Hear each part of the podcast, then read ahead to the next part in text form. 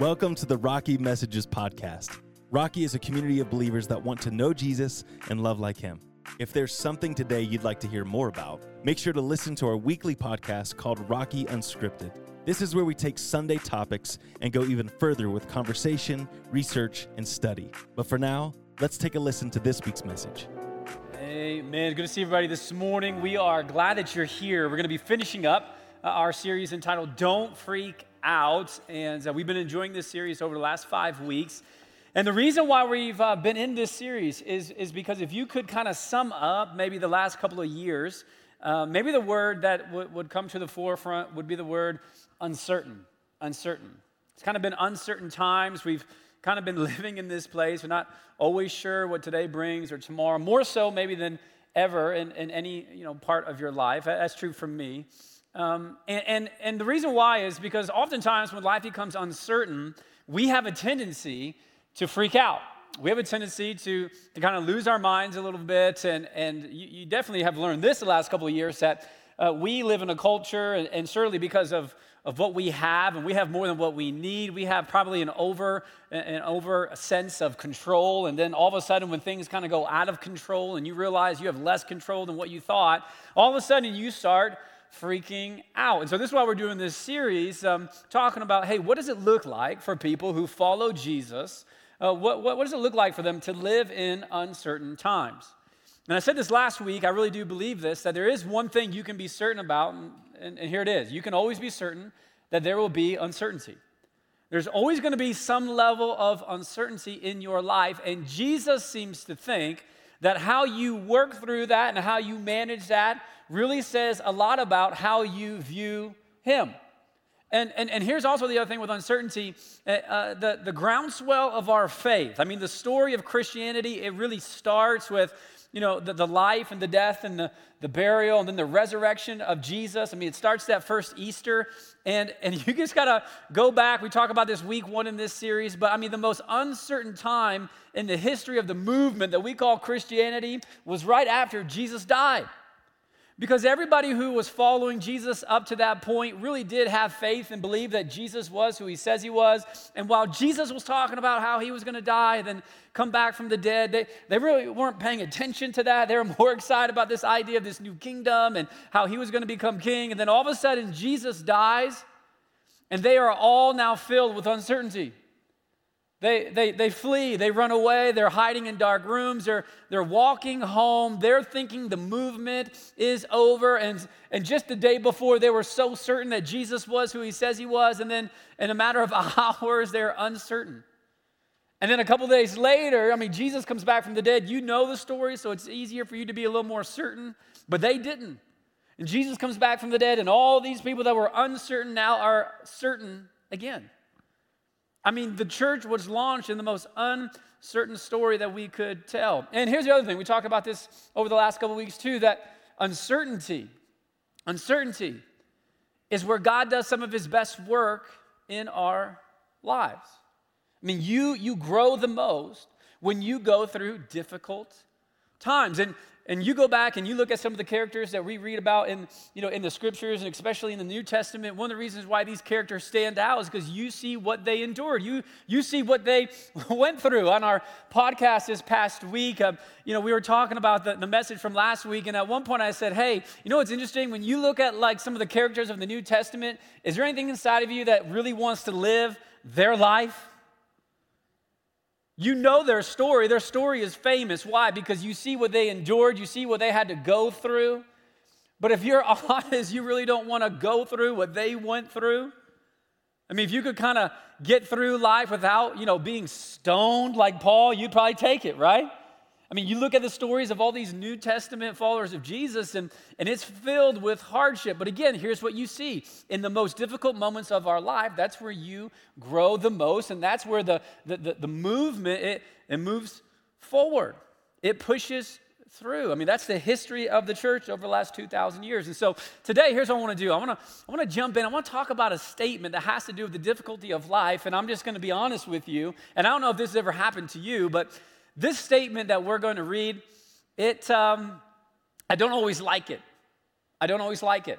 It, it's a harder kind of a couple of verses for me to, to read. And, and my guess is, and, and the statement really is an answer to a question. I'm going to talk about the question in just a second, but here's my guess that when I read the answer to the question, you won't like the answer either. But we got to ask the question because the question is so relevant to all of us in the room. Doesn't matter if you believe in God or not. I mean, this is a really good question that all of us are going to have to answer. And we're going to have to probably answer it more times than we would really want to. But before we get to the question, before we get to the answer, I want to remind you that this is not my answer, all right? So don't get mad at me. I didn't, I didn't say this, I didn't write it down. All I'm doing is reading it to you. And, and, and the question that will lead to the answer that you probably won't like is this. Here's the question. This is kind of what we've been wrestling with over the last five weeks. What do we do? What do we do when things are not going well? What do we do? What do we do when things are not going well? If you're a Christian, you're a follower of Jesus, what do you do? When things are not going well. And last week we were in Matthew chapter 8 and we were working through the story about how Jesus is teaching his guys that they don't have to be afraid even when there's something to be afraid of. And Jesus is on a, a boat with his disciples and they're out in the middle of this sea. Jesus is taking a nap. All of a sudden, a storm creeps in, and the disciples think they are going to die. And so they do what all of us do when we, when we are in the midst of a trial or a hardship. The first thing is they do, they start freaking out. They start freaking out and they're screaming and they're hollering and they see that Jesus is sleeping and they go and they wake him up because they are filled with uncertainty. They really do think they're going to die because there's more water coming into the boat than they would like. And so they wake up Jesus and they begin to have a conversation with Jesus and that's what we do when we call that prayer. They begin having a conversation with Jesus and they're going, Save us, save us, save us. What do you do? Why are you sleeping? We're about to die. You know, fix this. Take this away. And what happens in the story is in just a couple of words Jesus calms the seas, the wind goes away, and everything is back to normal. And I had so many conversations this past week about that story because when we read that story in the context of our culture, I mean, that story happened 2,000 years ago. We weren't actually there.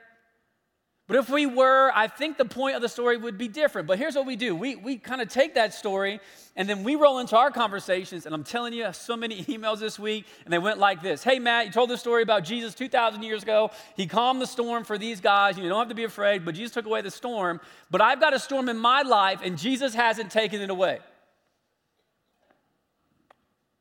I thought that's what Jesus does. I mean, I keep asking, I keep praying, I keep doing all the right things. I show up to church, I, I pray the prayers, I memorize the verses, and I've got this thing in my life. And, and Jesus, he, he, it's like he doesn't care. It's like he isn't there. And what we have to be really, really, really careful about is that we don't take a story that happened 2,000 years ago and make it say something that I don't think Jesus wants it to say. What if the point of the whole story wasn't that Jesus was trying to teach his disciples that every time there's a storm, he's going to be there and he's going to take care of it? What if the point was for them to get a rep, to have a story, that they work through something difficult so that they would know and understand that Jesus is more powerful than anything they're ever going to face because Jesus knows there are trials that are coming for those guys that are going to be far weightier and heavier and more difficult than some water in a boat. And he knows that they'll never stand up to the challenges that are coming down the road if they don't have some of these easier challenges when Jesus is actually in the boat with them. What if the whole deal was about understanding that, for them to understand the idea of perseverance and endurance, not the idea that every time there's a difficulty in your life, Jesus, like a genie, will show up and he will take it away? What if it was a whole different kind of exercise? But if we were there, we would probably treat it the same way. We would start to freak out, and then we would start praying the prayers, and we'd start praying the prayers and asking God, God, would you just take this away? God, would you stop the storm? God, would you just take me out of here? God, if you show up, I'll do anything for you the rest of my life kind of prayers. Because I don't want to go through this, and I don't want to spend one more day dealing with this, and it's too painful, it's too, it's too difficult, it's too, it's too hard. I mean, it's real life. And so, so it's interesting. This guy named James, who's the brother of Jesus, he's, He's leading in the church in Jerusalem. In fact, uh, uh James is going to lead the, the church in Jerusalem for 30 years after Jesus is, is crucified and he comes back from the dead. So he's a pastor and he's, he's leading a, you know, a, quite a few people. And let me just give you James' credentials real quick before I tell you what he says to the answer to the question that you're probably not going to like. James, think about this for a second. If you're in here and you're not a believer, you're not a follower of Jesus, right? maybe you know you choose i don't i don't want to believe in god because i know other christians and they're hypocritical and i don't want to be like them but you're not a christian because you know one right or work for one or you know married to one whatever and so right james just think about this james who's the brother of jesus if there's ever a guy who wouldn't want to be a follower of jesus it'd be james right i mean that's really difficult to look at your brother and say not only are you my brother you are my lord so if you got siblings you get that in fact, James, he, you know, when you read the story of James, he probably actually didn't really believe that Jesus was his Lord until he saw him die and come back from the dead. But he does. And he can't ignore it. And so, I mean, he, he just believes that Jesus is who he says he is. So he jumps in. He's a pastor. He's leading in Jerusalem. And I'm just telling you, things are not going well. Things are not going well for the church in Jerusalem. In fact, a lot of Christians in Jerusalem for those 30 years, they, they come out of a Jewish background.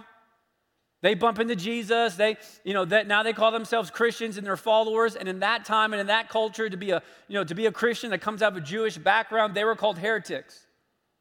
And they were pushed to the farthest ring on the outside of the culture they could be pushed through. They were outcasts. Extreme poverty. I mean, it was not popular to be a Christian in Jerusalem, at least not when James is leading in the context of local church. In fact, it's not going, I mean, it's, it's going so bad that Paul, who didn't really, really have that many resources to begin with, anyways, who in this same season, I mean, he's traveling around, he's planting churches in all these Gentile towns and cities. And as he's planting churches, he's also raising support and money, not just for himself, but for the Christians in Jerusalem on his return, he's given money to the church and he's saying to the church, use this money to help out these poor Christians. I mean, James is leading a group of people that clearly things are not going well. And James sees the difficulty of life, the weightiness of life, the uncertainty of life. He sees what his church is going through every single day. And so, with all of that in mind, this isn't just some guy who's like spitting out some words, this guy who's living it. He feels it. I mean, he's right in the midst of, of the groundswell of Christianity. With all that going on, he leans in and he writes some words to these Christians who are going through a season that isn't going well. And I think what he says to them 2,000 years ago, you can apply today. In fact, if James was here, I think he would say the same thing. So look at what he says. This is James 1 1. He says, James, a servant of God and the Lord, of the Lord Jesus Christ, to the 12 tribes scattered among the nations, greetings. Now, notice this. Verse 2, he just gets right in it. He's like, hey, we're not going to do small talk. I know things are going so bad. We're just going to talk about how bad things are going. So when I read verse 2, here, here's what I'm going to do, okay? All I did was, because I'm not a heretic, I'm not trying to trick you, but here's what I did. That verse 2 is like in two parts. All I'm going to do is read the second part first and the first part second. That's it. I just think it helps us read it a little bit better, all right? So here we go, James 1, verse 2, but I'm going to be in part 2, then I'll go to part 1. But here's what James says. Again, he just says, hello, what's up? And then gets right into it. Verse 2 Whenever, whenever you face trials of many kinds, whenever you face trials of many kinds. So he just leans right in. Notice two things real quick. Doesn't say if. Guys, if you face some tough things, no. He goes, listen, you don't have to find trials, trials will find you.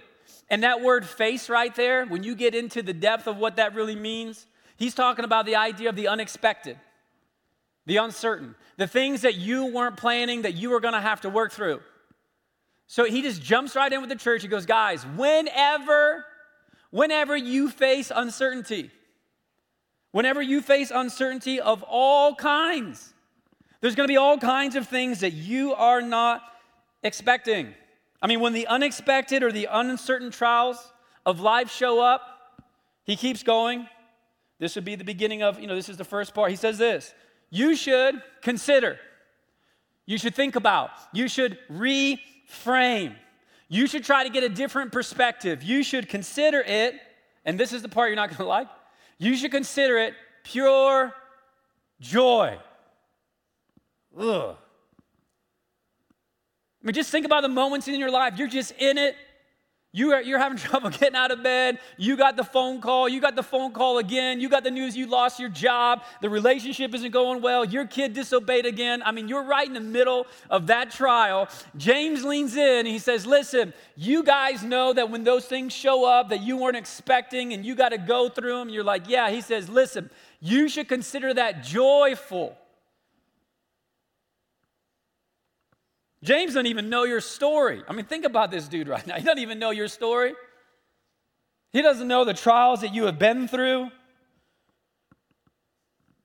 But he still leans in. He goes, Listen, you should consider the difficulties of life as an opportunity to experience joy. Now, why would he say that? Why would he say that? I mean, that's got to create tension in a lot of people 2,000 years ago. It's got to create tension in us a little bit. Here's why, verse 3, he says, Because why should you consider trials to be a joyful experience? Here's why. He goes, Because you know. You already know this. You may not like it. You may not want to admit it. But you know. If you would just pause for a second, if you would just stop freaking out, you know that the testing, that the authenticity, that the realness of your faith produces perseverance. James says, Come on, you know this. You know that trials, what do they do? What do the difficulties of life do? They test the authenticity of your faith. They expose our confidence in God. And think about it. It just happens. I mean, you don't you don't even get to really get to choose this. It just happens. Trials find you, difficulties find you, and then you respond. And how you respond, you begin to discover what you believe you begin to discover uh, what, what you were pretending you believed. You get to discover what your parents told you you should believe, but you really never did. And now, as an adult, you're confronted with a trial that is kind of pushing back on that. And you go, Man, I was told to believe something, but I just don't really think I believe it because now I'm facing this trial. Trials, they, they kind of let you see where you're at.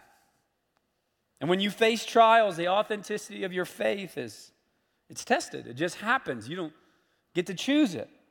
In other words, when, when things are not going well, maybe the shallowness or the fakeness, the counterfeit, the, the kind of what's in it for me kind of a faith, what you'll find is in the midst of trials, that kind of faith won't hold up. It won't hold up. It'll fall short every single time. And so James is saying, hey, whether we like it or not, there is a joy, there's an excitement in discovering in the midst of the trial how real our faith really is. Because in the midst of our trials, we're confronted with the authenticity or the lack of authenticity of our faith. When things aren't going well, that's where we really find what we really believe. And in this conversation about faith, we find what we really believe about God. Now, just a reminder, because we're using the word faith a lot, I, I would just remind us that, that faith isn't about how we get God to do stuff for us. Faith is not about a formula to how we manipulate God.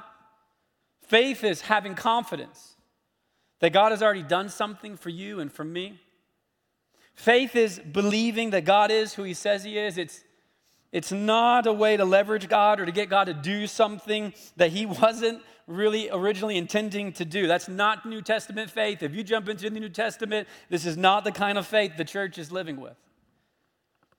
So James says, listen, trials, difficulties, they demonstrate the authenticity of your faith and it produces something else. Look again verse 3. Because you know that the testing of your faith produces perseverance.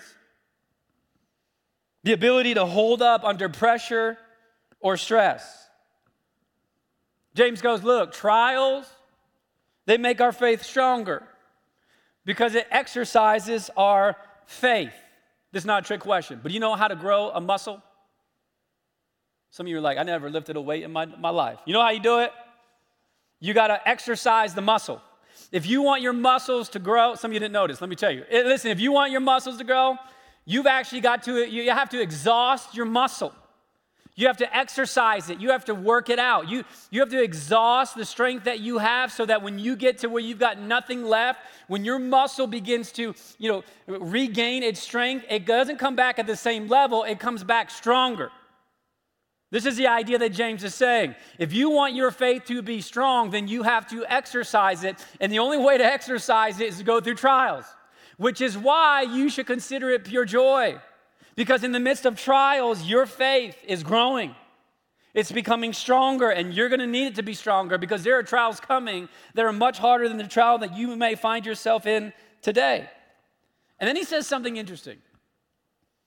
He, he, if you use the gym analogy, he kind of says, hey, when you're working out, when you're exercising your faith, make sure you do the whole workout. Make sure you don't leave the gym early. Don't I mean, just don't wuss out because it's hard. Hang in there. That's not exactly what he says because he probably didn't like lift weights. But, anyways, verse 4, look what he says. He says, Let perseverance finish. So you've got to get all the way through it. You got to let perseverance finish its work so that you may be what? Mature and complete, not lacking anything. So James goes, Don't bail out just because it gets hard. Don't walk away just because the muscle might be burning. That's exactly what you need. And it might be uncomfortable to hear that, but that's, that's what he's saying. And the reason why he's saying that is because oftentimes the thing that we want removed in our life is the very thing God is using to grow us and mature us. James says, don't fall into the trap that when trials enter into your life, that you just wish them all away because this, these are the exercises you need to be strong. Don't walk away just because it gets tough. You need this. God is going to use it to make your faith stronger. And that thing that you're probably trying to pray away, which I, listen, I completely understand. I, I'm there all the time. God, I'm dealing with this difficulty. Just take it away, take it away, take it away. Fix it, fix it, fix it. Solve it, solve it, solve it. Make it better. I don't want to have to deal with this anymore. Listen, I get it. It's understandable. But James says, you know what? God's probably using it for your good. He's probably using it to exercise your faith, and it just might stay there until he decides to remove it. James goes, Look, if you're a Christian, you got to have kind of a different perspective. You, you got to know that you can have joy in the midst of the trial because you know this trial is exercising your faith that's going to produce perseverance, which you're going to need to finish this race called life. If you're going to make it to the end, if you're going to cross the finish line, then you're going to need something that's going to allow you to endure and to persevere. And one of the things you're going to need is a strong faith. Now, when I read that, and maybe when you hear that, one of the things I think of is it's really difficult in the midst of extreme trials to see the joy in it. I mean, it almost seems harsh that that's what James is saying to a group of Christians that really are still being persecuted. They're, they're outcasts, they're extremely poor. That of all the things that James could say, that's where he starts. He goes, Hey, this isn't going well, is it? And they're like, No. And he's like, Praise God. This isn't going well, is it, church? No, it's not, because, you know, uncle, our uncle, he just was martyred for his faith. He just got crucified. James goes, That's awesome. That's awesome. And that might just hit you in a way that, that doesn't seem right, doesn't seem very compassionate. And you're thinking about your story right now, about the difficulties of your life. And, and here's a guy who was a leader in the local church 2,000 years ago who's leaning he's going, Yeah, it is tough. And I love that he admits that it is tough. And then the very next thing he says, But man, what, the, what joy that we get to see that our faith is tested and it, it will be stronger. But sometimes it's almost impossible to see that. James knows this. He keeps it real. Verse 5. Here's what he says If any of you lacks wisdom, if any of you can't really see the joy because you're in the midst of that hardship and it's extremely painful, if any of you can't can't possibly see what I'm asking you to see. If any of you lacks wisdom, here's what you should do you should ask God, who gives generously to all without finding fault, and it will be given to you. And some of you are like, I don't want wisdom, I want relief. James says, if you really want to be able to experience the joy in the middle of the trial, then you should just ask God to allow you to see it. It's an incredibly different prayer. The prayer goes from in the midst of your trial, God, take this away, to God, give me wisdom and help me see as you see. And I'll be honest, I just haven't prayed that prayer whole time. My prayers are God, fix it, take it. Where are you? What are you doing? Thought you loved me. Why am I in the middle of this? James says, you know what? There might be a better prayer. Maybe that trial is there for a reason, and maybe you should ask God to give you the wisdom to see it for what it is. And so, what do we do when things are not going well? What do you do? Mark 14. Jesus begins to face what will become his greatest trial. It's Holy Week. The Passover meal is, is about to happen, which he will have with his disciples, but he'll kind of turn that into the very first communion. He will break bread, they will drink from the cup. Judas will set the motion of the story of Easter. He betrays Jesus for some money. The guys are hanging out together. They take communion. Jesus is talking about how, you know, he's about to be crucified and nobody's really still believing him. They sing some songs together and then they go to this place called the Mount of Olives. So this is Mark 14, verse 32. What do we do when things aren't going well? Here's what Jesus did. And they went to a place called Gethsemane, and Jesus said to his disciples, Sit here while I pray. Isn't this what we do? I love the humanity of Jesus.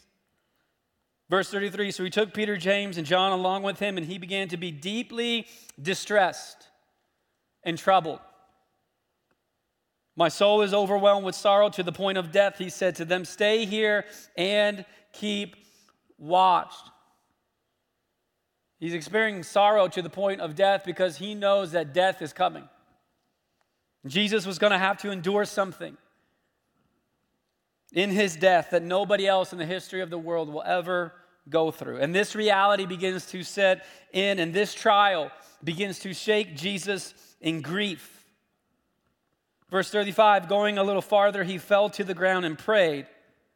He prayed that if possible the hour might pass from him. Verse 36 Abba, Father, he said, Everything is possible for you. God, you're in control of all things. Mind you, this is the very same guy who last week in Matthew chapter 8, with two words, could calm the seas. Now he's praying to his dad. And what does he say? If it's possible for you, dad, could you take this cup from me? Dad, if there's any way that we could change up what's about to happen, I would take it. God, if you could take this away. I see what is coming. I see the difficulty. I see the pain and I see the hardship. But look how he, he finishes prayer. Yet not what I will, but what you will. I know this isn't my plan, but if it was my plan, Dad, I would take a different way. But I'll, I'll do your plan. If this is the plan, Dad, this is the plan that we will go. Jesus is broken because he's getting ready to experience the full wrath of God towards sin, so you didn't have to. And here's the kicker you want to talk about how life isn't fair? It's definitely not fair. Jesus never sinned never fell short, never knew or experienced the consequences of sin, and yet he is just literally hours away from being nailed to the cross. And on the cross, here's what it says that Jesus will become sin. And so, for the very first time in all eternity past, Jesus will be separated from the Father.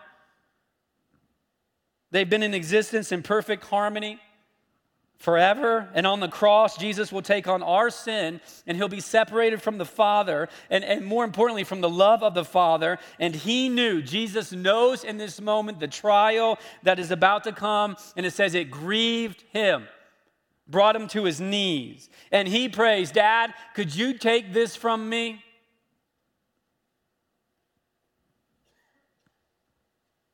And if Jesus doesn't drink this cup, If Jesus doesn't go to the cross, if Jesus doesn't experience the full wrath of the Father towards the sins of the whole world, if God in this moment would look at the Son and go, you know what? I'll, I'll take this away. You don't have to go. I love you. I'm going to take it away. This is going to be too hard, too painful. It's too much. If God would do that, friends, we wouldn't be here this morning.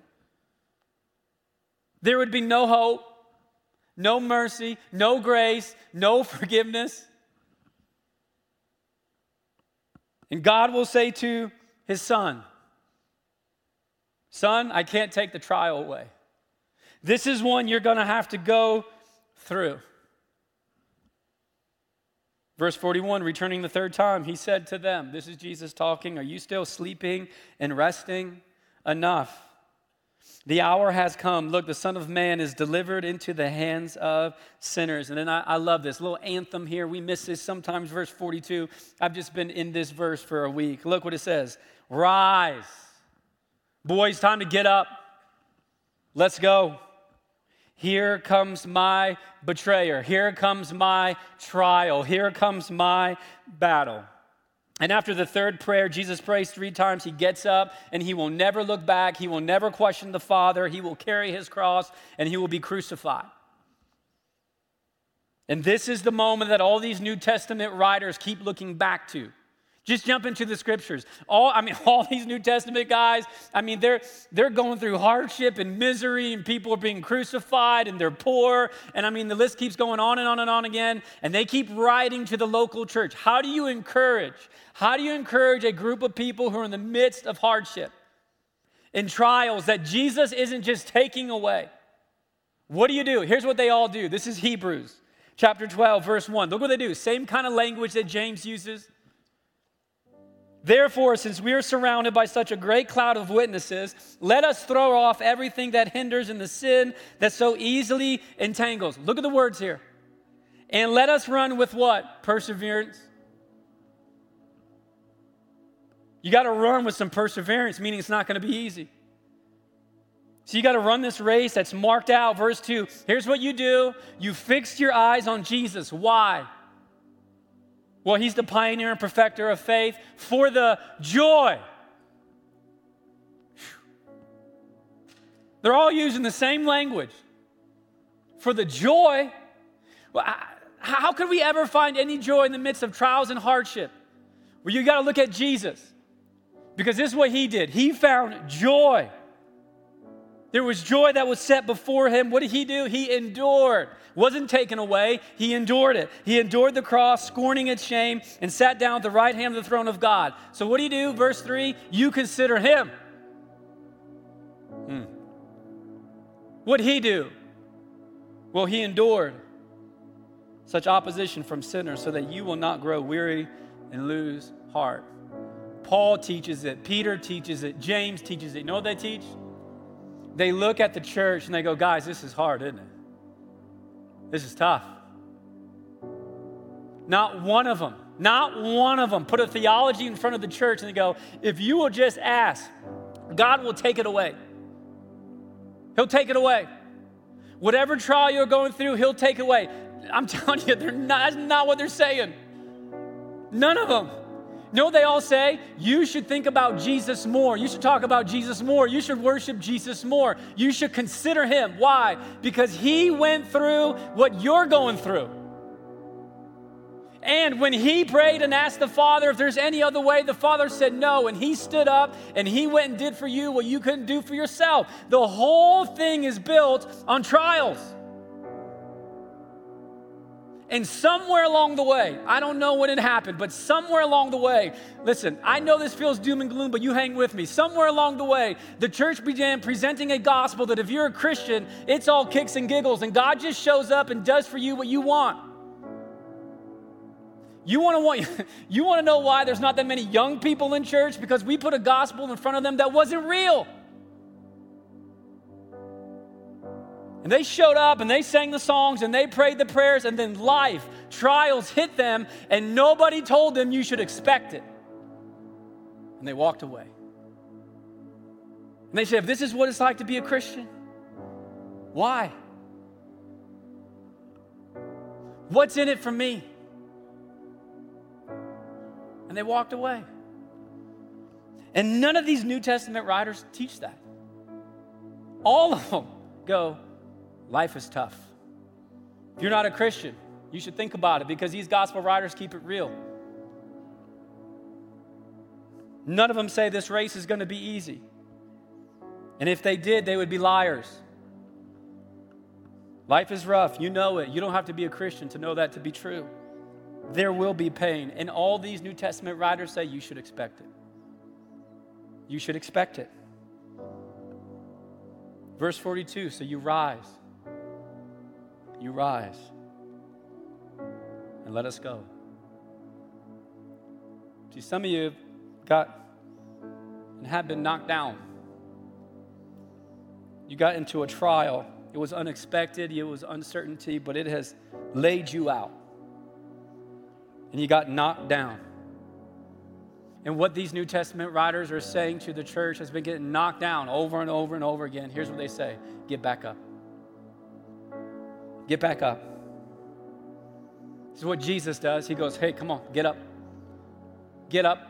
We're about to get into the midst of a trial, so you got to get up. And some of you are, you're in the midst of the trial, you just got done with the trial, or you just been getting knocked down. You go, Matt, listen, I tried to get up, and then I got knocked down again. And I got up and I got knocked down again. And I tried so hard, and I cared so much, but man, I'm just looking for relief. And I just keep seeing it get knocked down. It's just been one trial after another. And you don't know my story. If you know my story, if I could just sit with you for a moment and I could tell you my story, you'll see if I could just spend a couple minutes with James and I, he would understand the difficulty of my life. And you're right, I don't know your story, and James doesn't either, but Jesus does. He does. And if you're trying to figure out how could the Son of God be motivated to go to the cross to die for your sin and mine, it's because he knows the trials that you're going through. I don't know your story, but Jesus does. And some of you are going, man, if you knew my story, if you knew my dad, and uh, listen, I grew up with an alcoholic dad. And if you knew my story, you wouldn't be telling me to try to find joy in the midst of hardships. I beat cancer once, but then I got the phone call and it came back again. Matt, you don't get it. I've been praying for my kid for years because they walked away from the faith. I don't even know where they are. They don't want to talk to me. And I've been asking God every single day for years. And He hasn't shown up. Man, if you knew my story, you weren't there when the divorce happened. You weren't there when I said that thing. You weren't there when I made that choice. You weren't there. How can you say that there is joy to be found in the midst of the trial. Listen, I stayed when other people would have left. I smiled and I faked it. I was disciplined. I showed up for church. I prayed the prayers. I memorized the verses. I got I asked God for help and I got knocked down. So what's the point?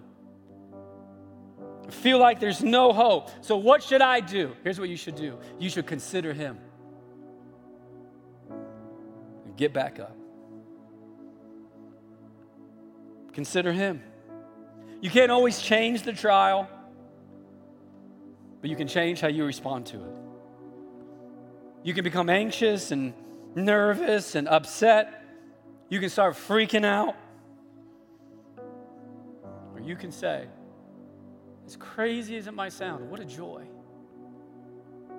But I'm about to see how much I actually have in the tank about to see this faith get exercised.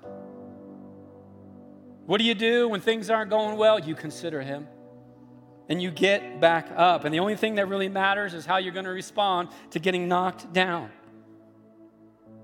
If you're alive in this room, we all have this in common because we know what it feels like to get knocked down. You're not all by yourself. We all have stories. And what sets the church apart from the rest of the world is we get back up. We get back up. Why? Because that's what Jesus did for us. You get back up and then you do what Jesus did. You start moving. You go one more. See, the mission that God has called us to is not an easy one. It's not easy. You go read the stories of the early church, it's filled with incredible hardship. It's a story about a group of people that kept moving forward in the face of adversity, they kept moving forward in the face of opposition. So many excuses that we could tell ourselves about, about how we don't want to go, you know, one more. We don't want to work through the pain of the trial, the difficulty. Listen, it wasn't my fault. Um, it's not fair. I'm too tired. I don't have enough time. What will other people think? What will other people say? And all of these New Testament writers go, you should consider him. You should consider Jesus, who went one more when he didn't have to. When he went to the cross, and he didn't have to. It's this feeling like you just, Listen, you got to go one more. You got to keep going until you have nothing left. You have to exhaust your, your faith muscle and you get to where it's just burning and you got nothing and you just rep one more out. You got a little bit more in there. And I wish I could tell you that once you get through this trial, things are going to get easier and life will get lighter. But, friends, it might not. It might not. But you don't stop. You go one more, not for your glory. Not so that you can get to the mountaintop one day and go, Look at me, I persevered and I endured. How good am I? No, no, no, no. That's not what Jesus did. Jesus went, went one more for you. We go one more. We don't quit. We keep living out our faith in the midst of extreme trials and hardships because there are people on this planet who don't know who God is. That when there's a world that's trying to figure out how you can have joy, we roll in having joy in the midst of hardship. And we go, this is really tough. We don't even have good churchy answers for this. Here's what we know the reality of life it is hard and it is tough, but my faith is being exercised because I've been put on this planet for a mission that God has called us to. And here it is that there are more people that need to bump into who Jesus is. And we're not going to reach them if we're freaking out and hiding in the dark in the midst of uncertainty. We're the crazy ones. We're the ones who see it differently. It's why you're here. The history of the church has been one filled with incredible hardship. Incredible sacrifices have been made so that you would have the opportunity in your life to hear a story about a guy who claimed to be the Son of God who loved you and died for you and came back from the dead. There were people who thought it was worth their own life so that you might have the opportunity to hear it. What do we do when things aren't going well? You get up and you keep moving forward. Why? Why? Here's what James says, verse 12, and then we're done. Blessed is the one who perseveres. You want to get to the finish line? Blessed is the one who perseveres under trial. Because having stood the test, that person will receive the crown of life that the Lord has promised to those who love him. Hmm. We get a choice. It's not if, it's when. It's not if life will be tough, it's just when is it going to be tough trials of all kinds. You can freak out, and you can ask God to take it away over and over and over again. Maybe even become frustrated with God for not doing what you want Him to do. Or, or, you could have a different perspective and see the joy that's been put before you to exercise your faith knowing that the world is watching to know that you'll be stronger if you choose to persevere and endure as you get ready for the next trial and the next trial and the next trial. This is the faith of the early church. You know, I was thinking this week, if this was the faith of our church, I mean, if we just all lived this, you know, hey, we're not going to freak out. We're not going to freak out. We're not going to freak out. Hey, life is tough, and it? it is tough, but dude, I'm exercising. My faith is growing. There wouldn't be a seat open in this auditorium. The world is watching and going, How can you? How can you believe in a God that allowed you to go through trial? How can you still worship God when you buried your kid? How do you still go to church when you lost your business? How do you believe in a God when you still experience pain and suffering and trials? How do you do that? If we would live in such a way that the early church did, has the power to change the world again for the joy, for the joy. We pray for us. Father, we thank you for Jesus. We thank you for, for asking Jesus to do something that created grief in your son that could not be easy. I thank you that you asked him to do it on our behalf. An unimaginable trial that he would endure and persevere. So I pray this morning that we would consider him in the midst of extreme hardship. For the person who right now is grasping for hope, who's been knocked down over and over and over and over again. God, I pray they'd get back up. They'd go again. They would try again. They would trust that you are who you say you are, that you're with us, and to know that life doesn't always turn out the way that we want it to. We don't get to choose all of our trials, some are chosen for us. And I pray that we would be courageous enough to exercise our faith, to be real and vulnerable, that we would keep moving forward even when it's not easy. God, help us to, to be mindful of those around us who are going through incredibly difficult times. It's the beauty of the church that we don't have to do this all by ourselves, that we would be for one another, and we would carry each other's burdens. God, help us to see what you see. That after we pray the prayer, that we ask that you would take it away.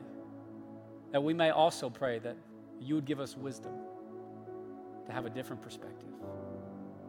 And that we may view the trials of our life as a joy, knowing that we are getting stronger, building perseverance and endurance to run the race that you have called us to.